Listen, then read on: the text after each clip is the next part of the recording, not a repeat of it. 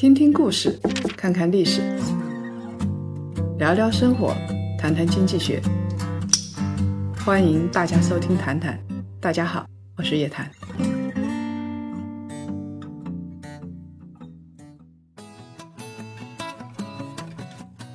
少说废话，不说假话，聪明人起说人话，独立思考，理性投资，拒绝被洗脑。欢迎大家继续收听由叶檀财经和喜马拉雅共同推出的《谈谈》。檀香朋友们注意了，我们的檀书第二季呢，财经女侠的二十堂投资实战课已经在我们的微信公众号上线了。投资大咖到底是怎么做的？里边的密码到底是什么？在这些课程里边会给大家一一解读。其实投资是有理想，是有套路的。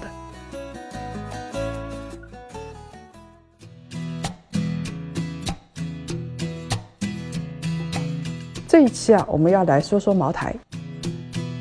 很少被质疑的 A 股之王茅台，突然呢来了个跌停。十月二十八号的时候，茅台呢发了三季报，三季报的总营收啊是一百九十七点一八亿，同比呢增长了百分之三点九二。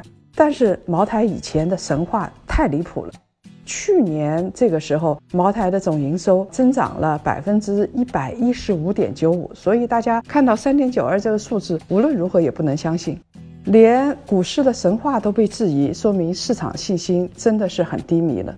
茅台啊，一直是液体黄金。在年初的时候，我们夜谈财经有上市公司之旅，其中有一站是茅台，到年底的时候还会有。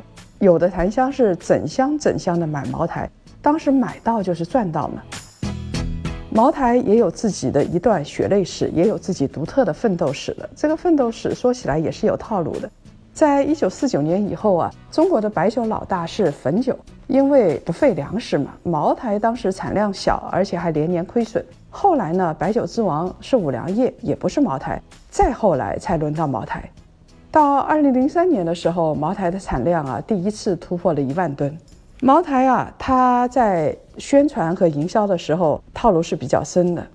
到茅台参观的人。在听完茅台是怎么样在中国政治、经济、外交工作中发挥重大作用的宣讲以后呢，就可以参观茅台的酒库。那里啊，封存着一些特供单位的藏酒。大家看了哇，连这些单位，连这些人都喝茅台，那茅台说明是好酒啊，或者说茅台是酒类中的奢侈品啊。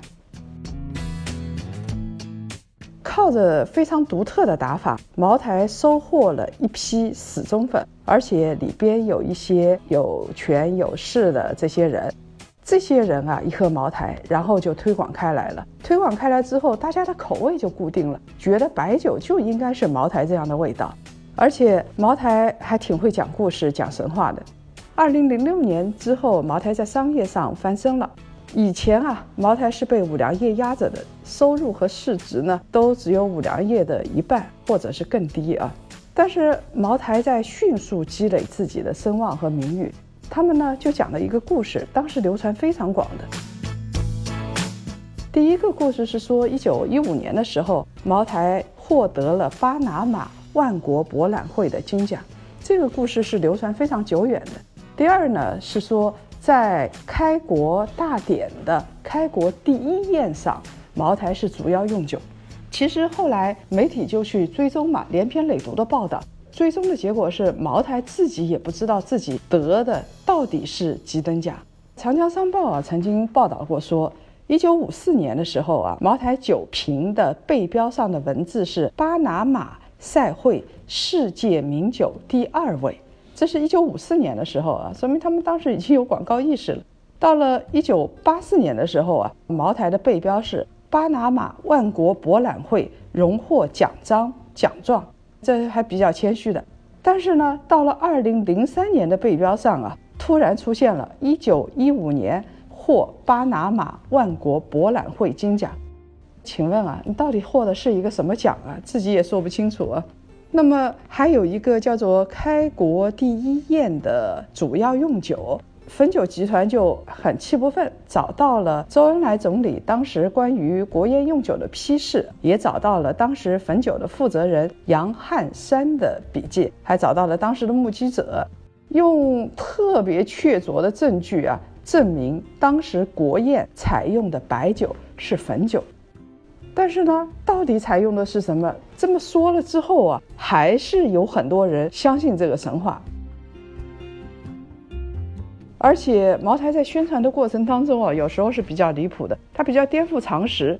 有一种说法啊，叫做茅台护肝论，这个是颠覆了中医、西医所有的常识都颠覆了。茅台的前任董事长季克良说，统计数据表明，喝茅台酒的人啊，跟喝其他酒的人比较，基本上没有肝病；喝其他酒相同量的人是有肝病的。哎，我好像也听说过类似的说法，有很多朋友跟我说，喝茅台就是不伤肝啊。但是我觉得这个东西有点离谱，你喝白酒啊，它总归是伤肝的。有两篇文章啊。叫做茅台酒与肝病关系的流行病学调查及病理组织学研究，还有一个叫做茅台酒诱导金属硫蛋白质的作用及其对肝星状细胞的影响，是茅台护肝说的理论基础，在各种宣传里边都屡屡被提及。很多人当然会提出质疑了，这违反常识啊！难道我几十年都白活了吗？酒难道还能护肝吗？那么背书啊，列入专家名单的是有一个工程院院士，著名的肝病专家汤昭友，他就说啊，鉴定委员会从来没有轻易承诺不伤肝和抗肝硬化，强调啊，酒精对肝脏是有害的，这是一个常识。我想汤院士也受不了这么去背书了啊，他再这么下去就不是院士了，是一个江湖术士了。所以有时候做一个及时的澄清还是非常必要的。茅台讲故事是可以的，有很多白酒品牌会讲故事，但是茅台的神话已经洗脑洗到连常识都不顾的程度了。它也迈出了从消费品到投资品再到奢侈品的关键一步。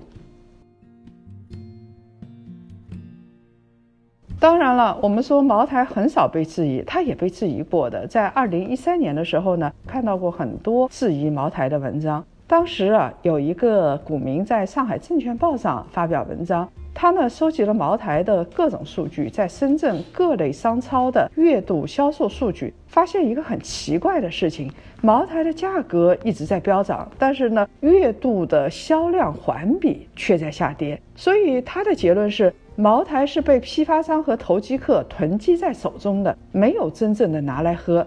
所以呢，他运用了金融会计一系列的数据，认为啊，茅台是虚假繁荣。然后他把自己手上的茅台仓位就清空了。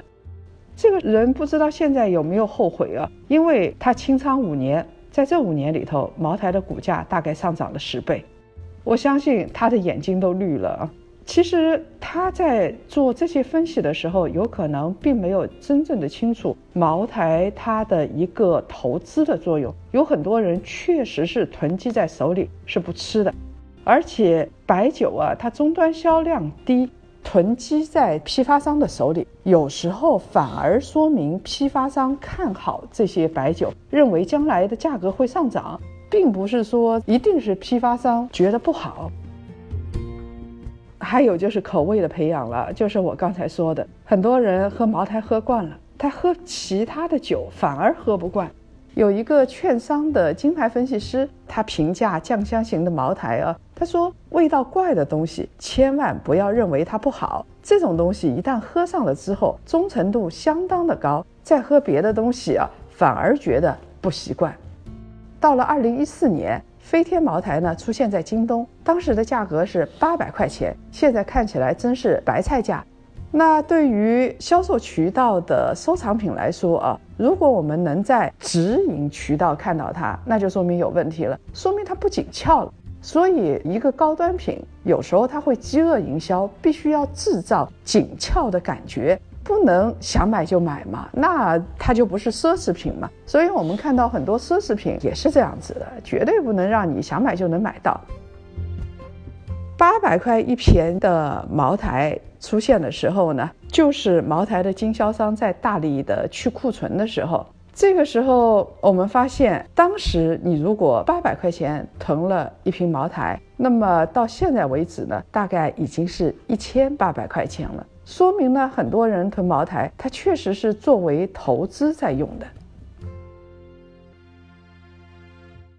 中国人喝白酒的量啊是比较固定的。世界上有几个比较好酒的民族嘛，像俄罗斯男人很悲催的，他喝酒喝得多，寿命也非常的短。但是他喝白酒的量不会有一个大幅的增长，尤其是喝白酒的，主要是中老年男人啊，他不会说今天喝一瓶的人突然去喝两瓶了，这种可能性比较少。每年的洗发水呀、牙膏啊、牙刷，它用的量也是比较恒长的。白酒其实它是一种快消品，同样也是如此。它每年出货量都在波动。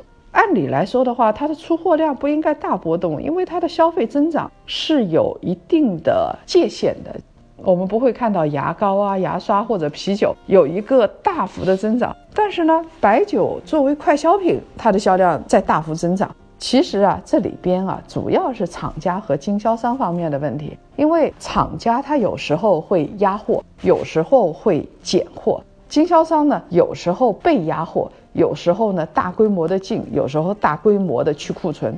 这两年的话，从茅台的基酒来说，二零一八年确实也是一个低迷期啊。我们看到上一轮的时候啊，茅台是什么时候价格比较低的啊？上一轮呢？我们看到白酒价格啊，其实你买白酒股的时候啊，基本上我们看厂家、看基酒、看营销、看它的销量这一块。如果说白酒价格大涨特涨，经销商拼命囤货，那么茅台呢，它的预收款就特别的多，一年就可以有两年的量。像去年茅台就是特别特别的好，它卖的也好，预收款也多，也有突然下降的时候的。像今年就是一个小年。地方政府官员如果喝的少了，他们不敢喝茅台了，八项规定出台了，茅台的销量就会下降，然后呢就会大规模的甩货，还有什么塑化剂事件了这些东西。最后呢，很奇怪的就是说，按理来说茅台不太容易买得到，但是呢，我们在京东这样的直营也可以看到茅台的身影。当然了，后来也掀起了一点风波啊。因为茅台它很受追捧，它的神话故事讲得最好，而且它的营销也做得比较好，所以呢，等到这股风过去了之后，白酒走出低谷，茅台也是一个领头羊，它是最早走出低谷的。从二零一四年年底的时候，高端的白酒销量就开始回升了，然后呢，飞天茅台从八百块钱一瓶在京东甩货，然后呢，我们就再也看不到了，一路水涨船高。而且我们在经销商手里啊，也买不到那些常规品种了。一直要到二零一八年七月的时候，当时不光是茅台了，连泸州老窖国窖一五七三也断供了。这些啊，其实就是厂家为了保价限量造成的。我们刚才说过，白酒啊，它是快消品，像北京小二。但是呢，茅台我们经常说是液体黄金。很多人是把它当做投资品来用的，如果是作为投资品的话，它是会沉淀资金的。如果整个市场不追捧了，那么它就难以为继了，价格就开始下跌。如果有人但凡觉得目前的价位上作为投资品，它还可以继续收藏的话，那它的价格就会继续上升。我们拿飞天茅台来说啊。二零一二年以后呢，飞天茅台啊，两千块钱一瓶都买不到。餐馆里边呢，大概是几千块钱一瓶，它根本就不愁卖的。但是二零一四年是一个小年，二零一四年就跌到八百块钱了。这个时候你去买一瓶白酒，三千块钱、四千块钱，这个时候啊，你肯定是不能把它当做普通的消费品来看待的。它在一定意义上就是一个投资品，你买了是不舍得喝的。很多人家里的酒柜里边，像高端酒都有这样的情况，比如说红酒，法国波尔多酒庄讲年份，然后是什么年份某某酒庄的酒，拍卖价格就特别高。茅台啊，如果它走金融化这一步的话，估计某某年份它也会拿来拍卖的，那个价格就特别特别的高。茅台本质上早就超越了消费升级概念股了。它是奢侈品、收藏品、投资品，甚至是投机品。其实不光茅台在讲故事，当你看到一种消费品，很多人在买，买了之后市场上也没有，它的价格节节上升，关于这个商品的故事越来越多的时候，你就要知道，它已经开始在制造神话故事，制造它的投资的感觉了。白酒已经不是武松过景阳冈的时候喝的那种东西了，它还是一种炫耀品的感觉。那么能够囤到茅台的，这从身份上来说啊，都不是一般人。二零一零年的时候，玻璃大王曹德旺啊，带着记者参观啊，他在福州城郊的豪宅，摄像机拍到了曹德旺藏的没有开封的。整箱整箱的茅台摞起来，把一面墙都占了。曹德旺他自己就说他很无奈，他说我这个酒放在家里呀，涨价涨得一塌糊涂。他做玻璃难道还不如去囤白酒吗？无意当中就是给茅台做了广告。大家一看哟，连曹德旺都在囤，那我们是不是也该囤一点啊？如果我们从白酒的年份销量来说的话，这两年确实是白酒的小年，但是我相信贵州茅台现在如果是跌到五百多的话，到时候会涨到什么程度呢？会不会继续往上涨呢？因为现在大家信心不足，就觉得现在市盈率还是比较高的。如果等到市场企稳反弹，到了春天了，大家就会觉得现在的有一些龙头股是被低估了。但是时间在什么地方很重要。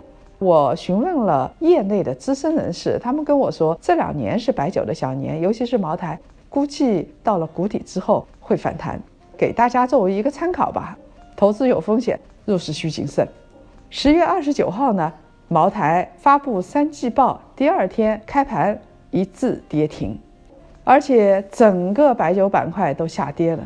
我就在想，一直作为黄金出现的，为什么会大幅下跌呢？其实从市场来看的话，茅台作为代表的白马股是没有牵涉到这一轮的下跌里头的。那为什么茅台会下跌呢？一个是市场信心的问题，另外一个呢，其实茅台下跌是从九月份就开始下跌了，说明茅台的数据不好，早就有人知道了，有一些机构就开始出售了。那么原因是什么呢？因为最近有一些基金出现了赎回潮。大家就觉得信心不稳嘛，想要先赎回，那么基金经理就很抓狂啊，他就要去套现来应对这个赎回。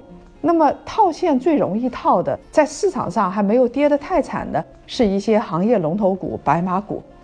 这些股票池一旦被套现的话，它就会引发连锁反应，有几家机构套现了、赎回了，然后就有更多的机构再赎回、再套现，所以我们看到了。从九月呃下旬开始，茅台出现大幅下跌的情况。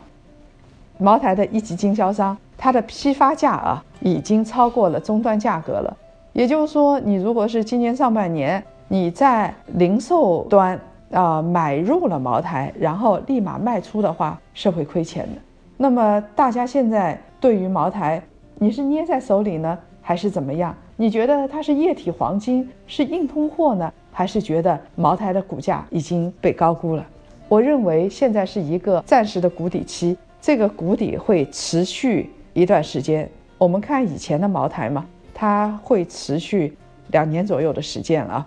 现在茅台神话回归了，那是不是是为了写下一个神话呢？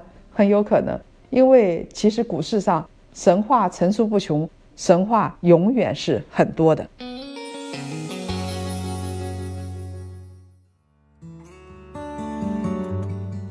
好了，这一期的茅台呢，我们讲到这儿。我们来分享上一周的谈谈的留言。